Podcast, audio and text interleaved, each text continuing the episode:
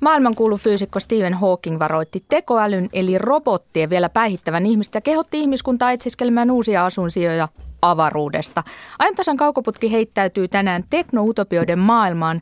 Kaukoputken vakiovieraana maailmanpolitiikan professori Teivo Teivainen ja ulkopoliittisen instituutin vanhempi tutkija Charles Salonius Pasternak, joka muuten on luvannut lanseerata uudissana myöhemmin tässä lähetyksessä, eikö niin? Kyllä vain.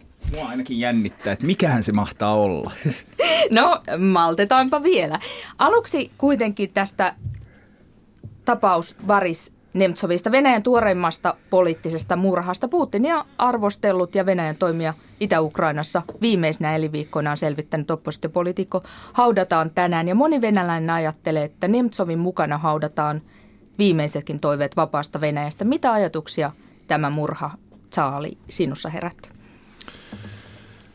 No äh, vaikea sanoa. Meillä on tietenkin upissa kokonainen käytävä, joka seuraa Venäjää enemmän, äh, mutta jotenkin äh, niin kuin nopea reaktio oli se, että kyseinen, kyseinen henkilö murhattiin, missä murhattiin, niin ei voi olla sattumaa. Se olisi varmaan ollut helpompi tehdä hänen kotonaan tai jossakin muualla.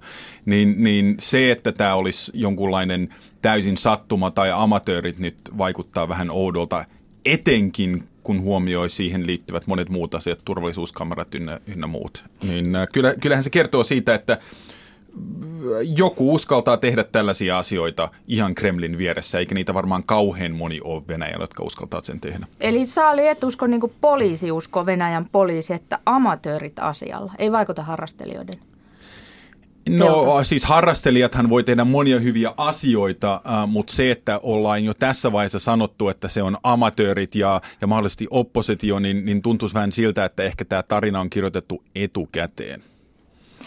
Eli tarkkaan vartioidulla alueella valvontakamerat siellä yleensä toimivat nyt Komersant-lehden mukaan olivat korjauksessa monet valvontakamerat, mutta sitten oli se yksi valvontakamera video, en tiedä, tiedä katsoitteko sitä, jossa lumiaura ajoi Siis sattumoisin just viiden sekunnin ajan se lumiaura ajoi siihen eteen äh, tarkoituksella ilman mitään loogista syytä pysähtyä juuri siihen, niin, niin, niin aikamoinen sattuma. Breaking Bad-televisiosarjassa oli vähän samanlainen kohtaus, jossa päähenkilö ajoi poliisin ja huumekauppaa tekevän ystävänsä väliin juuri oikealla hetkellä. Ehkä se oli sieltä kopioitu. Ehkä, ehkä näinhän se joskus on, että kopioidaan sitten televisiosta oikeaan maailmaan ja oikeasta maailmasta televisio. Mutta onko Venäjästä tulossa spektaakkeliyhteiskunta, kun Charlie maalailee tällaista kuva siitä, miten nimenomaan näyttävää oli se, missä tapettiin ja miten tapettiin, sen sijaan, että kaikessa hiljaisuudessa omassa kotona? No näin saattaa olla. Varmaan tapahtuu paljon, jota emme näe, mutta niin tapahtuu muissakin maissa, että siinä mielessä Venäjä ehkä ei ole uniikki kuitenkaan. Mites toi syyllisyyshomma vielä? Eilen tuli vastaan semmoinen mielenkiintoinen tulkinta, että olisiko Putinin syyllisyys tästä murhasta vähän samanlainen kuin tupakkayhtiöiden syyllisyys keuhkosyöpäkuolemista, että varsinaista tekijää on vaikea jäljittää ja syyllisyys- ja vastuusuhteet on aika monimutkaisia, mutta jossain taustalla on luotu semmoinen tilanne ja ilmapiiri, joka mahdollistaa – näiden asioiden tapahtumisen. Vertaus on minusta aika hyvä, mitä Charles sanoi. Kyllä, ja kyllähän se on nähtävissä myös muissa maissa mukaan, lukien Suomessa, jossa äh, tuntuu siltä, että julkisuudessa voi äh, on, on paljon hyväksyttävämpää tai ainakaan ei tule vahvoja sanktioita äh, huutaa sitten jonkun ähm, seksuaalisen orientoituneisuuden, kielenkäytön, siis mitä kieltä puhuu ja niin edelleen perusteella, niin, niin äh, kyllä sitä on nähtävissä muuallakin. Nemtsov viimeisinä elinviikkoina tosiaan ja elinkuukausina selvitteli Venäjän toimia Itä-Ukrainassa. Ja nyt sitten Venäjä kaikista maailman maista syyttää Suomea siitä, että Suomi tukee Ukrainan sodan osapuolta eikä edistä rauhan syntyä Ukrainassa. Kyse on siis siitä, että Suomen ulkoministeri antoi oululaisyritykselle luvan viedä lasermittareita Ukrainaan. Pitäisikö tämän Venäjän nootin edessä itkeä vai nauraa? Itse hieman nauraisin ja, ja, ja tietenkin vastaisin, mutta itse vastasin hyvin tavallaan nopeasti ja lyhyesti ja viittaisin, että toisin kuin venäläiset väittää, niin, niin ei rikota mitään kansainvälisiä sääntöjä. Suomi on suvereeni maa, saa itse päättää ja jos, jos nyt ollaan huolissaan Ukrainan tilanteen pahentamisesta, niin ehkä se kuitenkin Venäjän viemä asekalusto, sotilaat ynnä muut on se suurempi ongelma. Joo, ongelmia Ukrainassa riittää ja kaikki niistä ei tule Venäjältä, mutta kyllä niitä aika paljon Venäjältä tulee. No toinen ö, ajankohtainen Venäjä-uutinen tai kolmas. Puolustusministeri Haaklund haluaa, että Suomessa valtio voi, myö, voisi myös rauhan aikana helposti lunastaa itselleen strategisesti tärkeitä alueita ja estää tiettyjen tonttien myymisen. Miten, onko tämä tärkeä asia ja miten tärkeä? No siis ottaen huomioon koko Suomen yhteiskunnan, niin, niin, niin onhan hallituksella tärkeimpiäkin päätöksiä, mutta näen sen tärkeänä, että valtiolla olisi tämä mahdollisuus niin, että jos on tilanne, niin, niin sitä voi tavallaan helposti käyttää. Ähm, jo. Siinä on toki riskinä, että synnytetään ulkomaalaisvastaista ja tässä tapauksessa venäläisvastaista hysteriaa jossa sitten kesämökkien ostajat joutuu kärsimään valtionkin mahdollisesti osittain rasistisista syistä asettamista sanktioista, että tätä tähän tulee kyllä suhtautua aika varovaisesti ennen kuin lähdetään rajaamaan jonkun tietyn ihmisryhmän oikeutta hankkia maata Suomesta. Olen aivan samaa mieltä ja se ehkä laki pitäisi kirjoittaa tavallaan ei-tyypillisesti suomalaisessa laissa, eli hyvin avoimesti ja luottaa tavallaan siinä virkamiespoliittisen koneistoon, että heillä ei ole kiinnostusta tai aikaa ruveta puuttumaan jokaisen kauppaan, vaan kun huomataan jälkikäteen, että nyt tuli myytyä aivan väärästä paikasta joku, että sen voisi toteuttaa, jos se on pakko. Näin mä näkisin, että se käy. Ei niin, että proaktiivisesti luodaan joku järjestelmä, jossa jokainen mökinostaja joutuu menemään jonkun prosessin läpi. Se olisi ihan järjetöntä ja loisi tämän uhan, jonka, josta Teivo puhuu. No onko tässä epäilyttävää toimintaa, oletko Saali havainnut?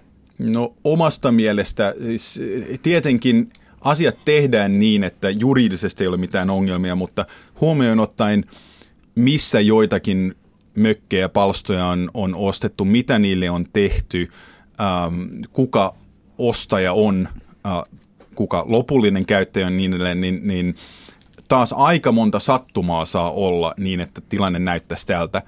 Tai sitten se on suunnitelmallista. Haluatko kertoa esimerkin?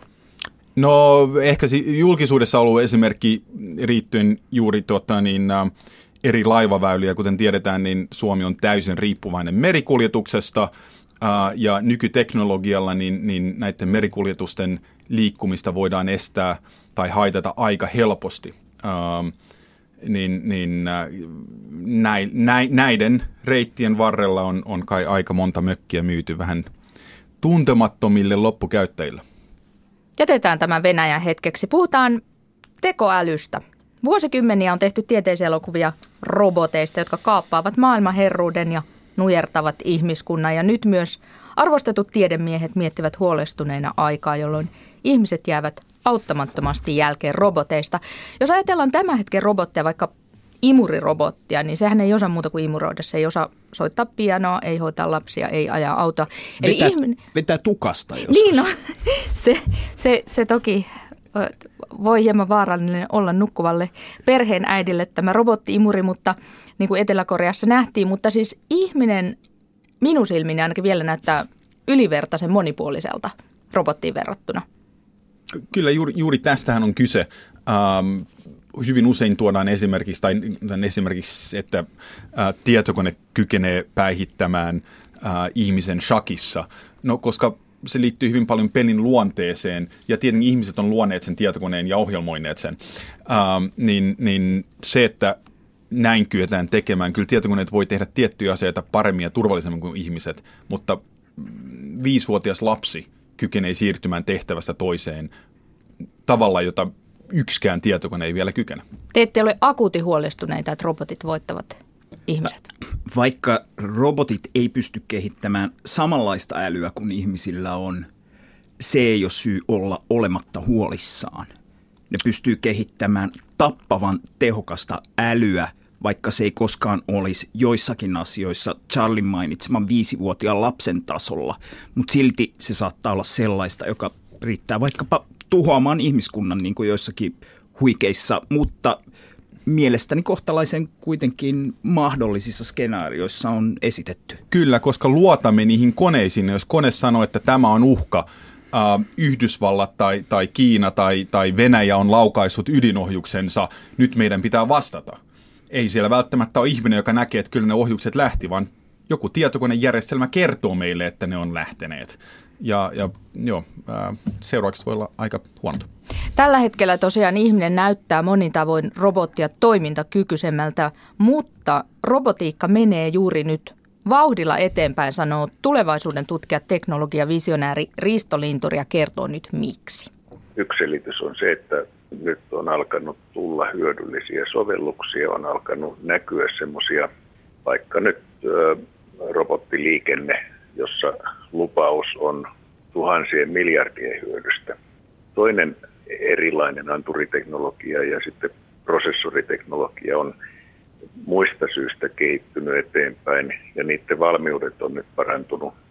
Ja hyvin iso robotiikkaa vauhdittava asia on se, että, että se markkina on alkanut kypsymään siten, että jotkut tekee robotiikan mekaniikkaa ja toiset tekee robotiikan ohjelmistoja. On alkanut tulla tämmöistä tehtäväjakoa ja useisiin eri robotteihin käytetään samoja osia. Ja, ja tämmöinen markkinakehitys yleensä nopeuttaa kaikkea valtavasti. Ja sitten on tietysti 3D-printerit esimerkiksi, että hyvin nopeasti saadaan suunnittelupöydältä kokeiltavaksi tuotteeksi asti toimivia osia. Ennen kuin puhutaan sotarobotista, johon Teivokin tuossa vähän vihjasi, niin puhutaan robottiliikenteestä, josta Risto Linturi puhui sen mahdollisuuksista. Britanniassa neljä eri autovalmistajaa testasi pari viikkoa sitten robottiautoja eri puolilla maata ja Google on ajalluttanut omaa autoa menestyksellä pitkin Kaliforniaa, siis ilman onnettomuuksia. Charlie, sinä olet pohdiskellut tätä tai niitä seurauksia, joita saattaa olla, kun teillä ajavat autot ilman kuljettaja ihan keskenään. Ihan keskenään, kyllä.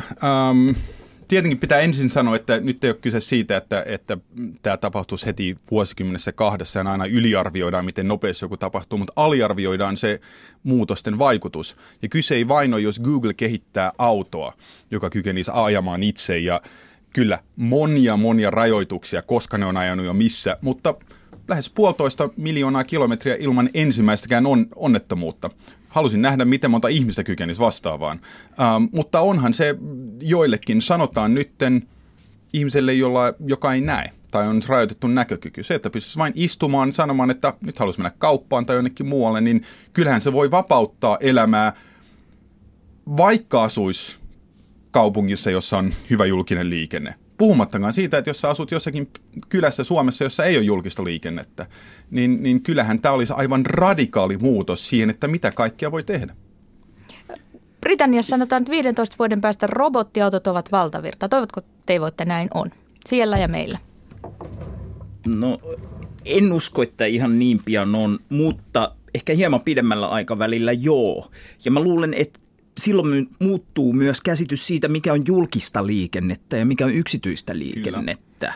Että tässähän tulee mielenkiintoisia vaikkapa omistamiseen ja sen luonteeseen liittyviä kysymyksiä. Sitten kun sulla on auto, jonka voi siirtää napin tai puhumalla johonkin välineeseen jotain paikasta toiseen, niin aika monta ihmistä tai yhteisöä voi jakaa samoja liikennevälineitä jolloin ne, ne tulee tämmöiseksi niin kuin yhteiseksi, commons-tyyppinen ajattelu saattaa saada valtaa siinä ja tämä niin kuin yksityisen ja julkisen välinen ero hiukan hälvenee. Et siinä on tämmöinen ihan niin kuin kapitalistisen yhteiskunnan peruskysymykseen, omistusoikeuteen liittyviä aika jänniä tulevaisuuden näkymiä.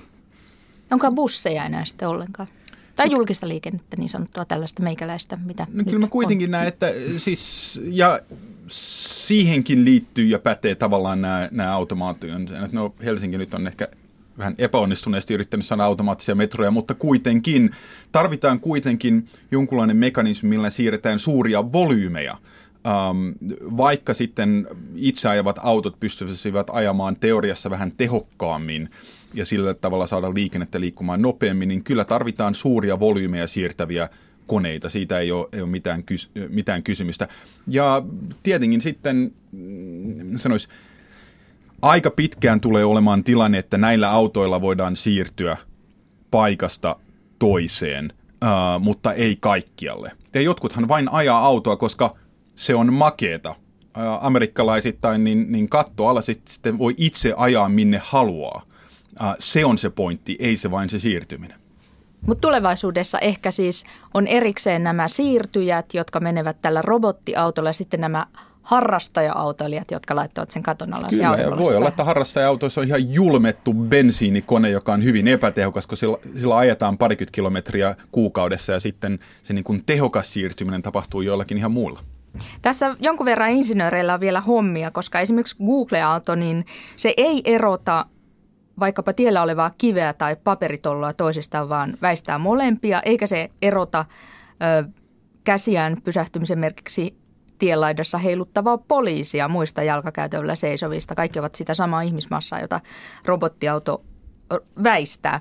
Mutta sitten on isompiakin tällaisia riskejä nostettu esiin. Esimerkiksi se, että jos terroristien onnistuisi hakkeroida tämmöisen robottiauton ohjelmisto ja asentaa sinne jotain sellaista, joka saa robottiautot ajamaan tahallaan vaikka toisia autoja päin. Kuulostaako Skifi-elokuvalta? No kuulostaa, kuulostaa, mutta tietenkin se kuulostaa ihan Skifiltä, että kaikki meillä on kännykkä, voidaan katsoa jotain karttaa Pohjois-Koreasta, tai se olisi kuulostanut Skifiltä pari vuotta sitten, niin, niin äh, mä näen sen hyvin todennäköisenä, kuten monissa näissä uusissa teknologioissa, niin ensin se pitää toteuttaa ja saada kaikkien käyttöön helposti, ja sitten on ruvettu miettimään sitä turvallisuusaspektia, niin, niin toivottavasti näin ei nyt tässä käy. Puhutaan sitten muista tekoälyn sovelluksista kuin tästä robottiautosta. Teivo, sinä olet innostunut käännösohjelmista.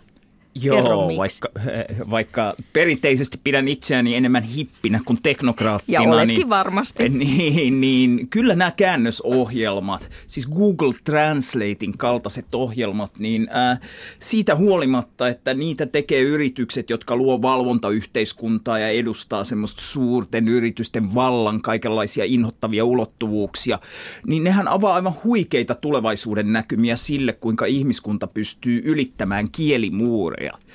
Että nämä niin kuin käännösohjelmat nostaa esiin mm. kysymyksen, että onko 50-80 vuoden päästä meidän enää syytä opetella muita kieliä. Mitä tapahtuu pakkoruotsikeskustelulle, Se kun ihmiset pystyy niin kuin näiden kädessä tai muualla olevien suoraan päässä olevien vimpaimien kautta suoraan ymmärtämään toisen puhetta ja muuta tekstiä, niin, niin ky- kyllä mä näen, että siinä, siinä niin kysymykset ihmiskunnan yhteisestä – tilasta, julkisesta keskustelutilasta avautuu mielettömän huikealla tavalla. Tässä on teknologinen kehitys mennyt todella nopeasti eteenpäin.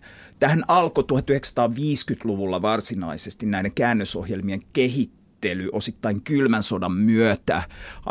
Yhdysvalloissa ajateltiin, että nyt saadaan venäläisiä tekstejä käännettyä. Sitten 1960-luvulla se haudattiin, että ei tästä tule mitään, ei me nyt onnistuta tästä ja nyt viime vuosina, kun teknologia on kehittynyt lisää, niin tämä on tullut ihan uudella tavalla esiin. Ja mietitään viimeiset kymmenen, kymmentä vuotta, miten nämä käännösohjelmat on kehittynyt valtavasti tästä 80 vuotta eteenpäin, niin me ollaan ihan uuden tyyppisessä tilanteessa ihmisten välisen kommunikaation kannalta.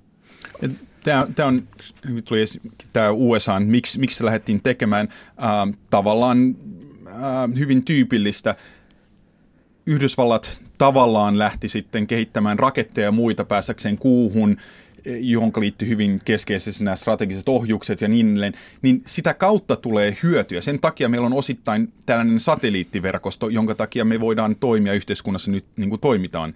Niin jos pystyy liikkumaan itsenäisesti ja keskustelemaan kenen tahansa kautta lennossa Skypeissa, niin kyllähän se voi muuttaa tai muuttaa yhteiskuntaamme tavoilla, joita me ei edes vielä ymmärretä. Ajattelisin ainakin, että sellainen viholliskuvien luominen poliittisiin tarkoituksiin niin käy hyvin vaikeaksi. Pohjoiskorealaiset voivat kysyä amerikkalaisilta, että aiotteko te oikeasti hyökätä tänne? Kyllä. kääntää. Ehdottomasti mä näen, että kielimuurien aleneminen johtaa osaltaan tähän. Se on tekijä, joka helpottaa ihmisten välistä ymmärtämistä. Ei se mikään ihmelääke ole tietenkään. Ei, siis samalla ehkä, ehkä ei kieltä itse tarvitse opiskella niin paljon, mutta sitä enemmän sitä kulttuuria niin, että ymmärtää sen käännöksen, miksi vastapuoli tai toinen henkilö nyt on sanonut jonkun asian. Ja, mutta sekin on mahdollista tavallaan järjestää. Sieltä tulee joku fraasi ja samalla sä näet tietokoneen näytöltä, kun sä puhut, että hän viittaa tähän intialaiseen jonkin historialaiseen tekstiin. Uh, sehän on niin kuin tavallaan hyvin helppo ohjelmoida tai mihin tahansa. Tämä on jonkunlainen street-viittaus Los Angelesista. Helppo juttu ohjelmoida. Joo, mäkin mietin, kun mä oon esittänyt kyrillisten aakkosten ottamista suomalaisten koulujen äh, opetusohjelmaan, niin ehkä sen tyyppisille – jutuille voisi tulla enemmän merkitystä, että opitaan vaikka kyrilliset aakkoset Suomessa, niin saadaan semmoinen hyvä näppituntuma siihen, että toi, mitä me nähdään nyt vieraana, näyttääkin tutummalta, mutta sitten se varsinainen venäjän kielen opettelu, niin sitä ei enää niinkään tarvita, koska monimutkaisimmissa asioissa sit meillä on aikaa laittaa se joku skanneri siihen tota noin, niin skannaamaan kuva ja kääntämään sen suoraan meille suomeksi. Suomessahan nykyään tätä, tätä ei ehkä sen takia huomattu, koska suomen kieleen nämä käännösohjelmat kääntää huonommin kuin moniin muihin kieliin, koska suomi on erillään niin kuin kieliopillisesti, rakenteellisesti muista kielistä, eikä myöskään ole strategisesti samalla lailla merkittävä kuin vaikkapa arabian kielestä tai kiinan kielestä kääntäminen. Niin näissä, niin kuin, jos sä oot englannin puhuja, niin sä havaitset paljon enemmän, että näähän toimii aika hyvin. Jos sä oot suomen puhuja, ne näyttää paljon kömpelömmiltä. Siis Google Translate englanti, espanja, ranska aksella esimerkiksi, se on aivan julmetun hyvä. Siis lehdet voi lukea ihan helposti. Mä en nyt välttämättä tekisi mitään yksityiskohtaista tekstianalyysiä sen perusteella, mutta jos vain haluaa tavallaan lukea paikallisia lehtiä, niin onnistuu aika hyvin. Käännösohjelmat herättävät suurta innostusta ajantasan kaukoputkessa vieraina, siis Teivo Teivainen ja Charlie Sallonius Pasternak. Puhutaan parista muusta tekoälyn sovelluksesta. Vanhusten avuksi kehitetään robotteja, jotka muistuttavat heitä lääkkeiden otosta tai että nyt on ruoka-aika tai pelaavat vanhusten kanssa bingoa, auttavat suihkussa.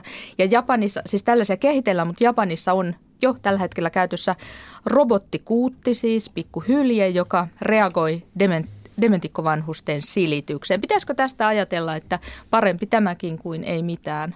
Ehkä ihminen kuitenkin saattaisi olla paras vaihtoehto vai miten näette No tämähän on yksi, yksi ajatus, toin esille aiemmin tänne, että jos joku on, on sokea, niin voisi itse liikkua. No voi tietenkin sanoa, että eikö se pitäisi olla yhteiskunnan vastuu tai perheen tai lähiystävien tai sen pikkukylän vastuu. No teoriassa totta, mutta sitten käytännön modernissa länsimaissa yhteiskunnassa kävisikö näin?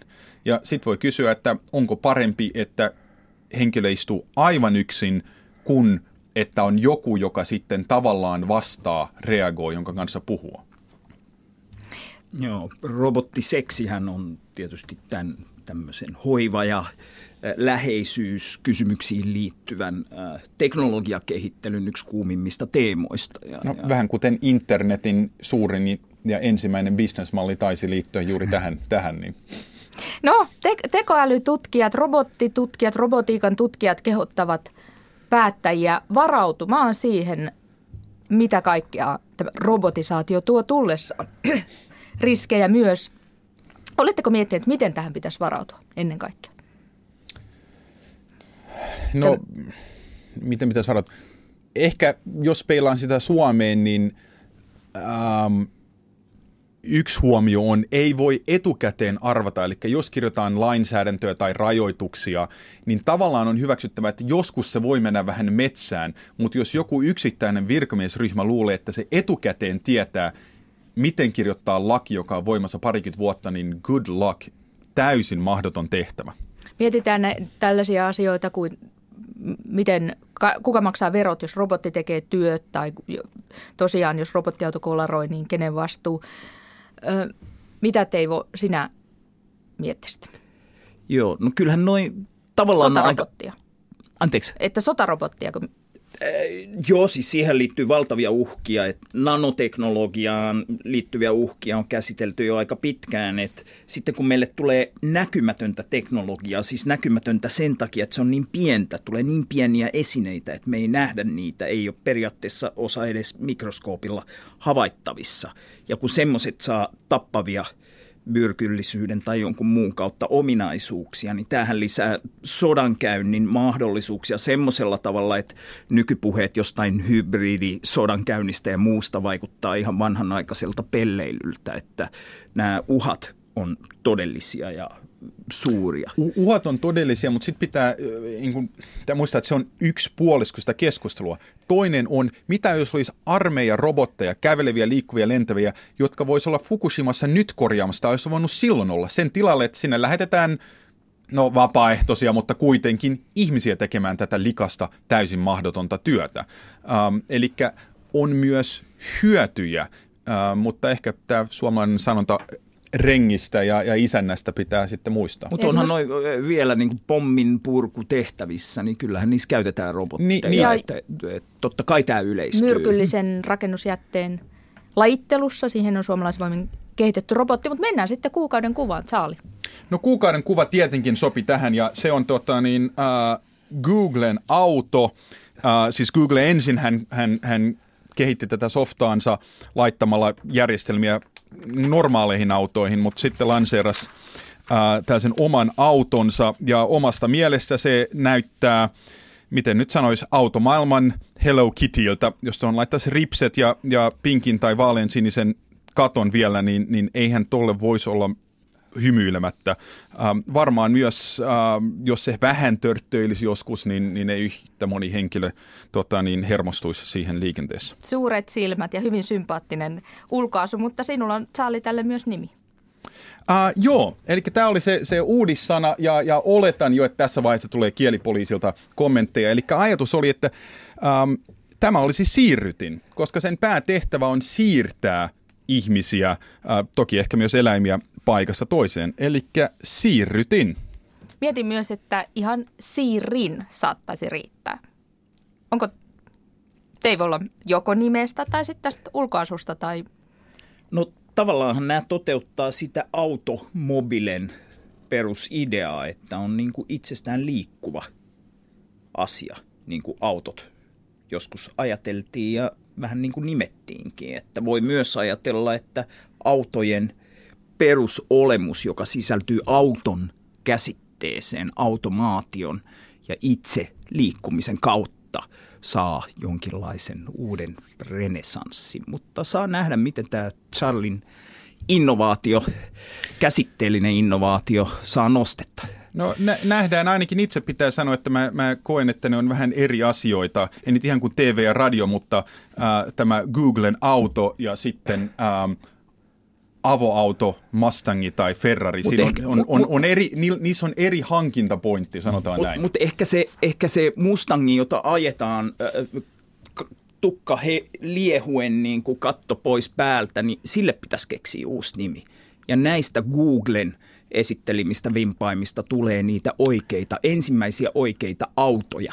Vihdoinkin se vastaa, tämä esine vastaa sitä kauan sitten annettuun nimeä. Nyt on aika käymässä vähin pakko kiittää Teivo Teivan ja Charles Alonius Pasternak. Tämä oli siis ajantasan kaukuputki.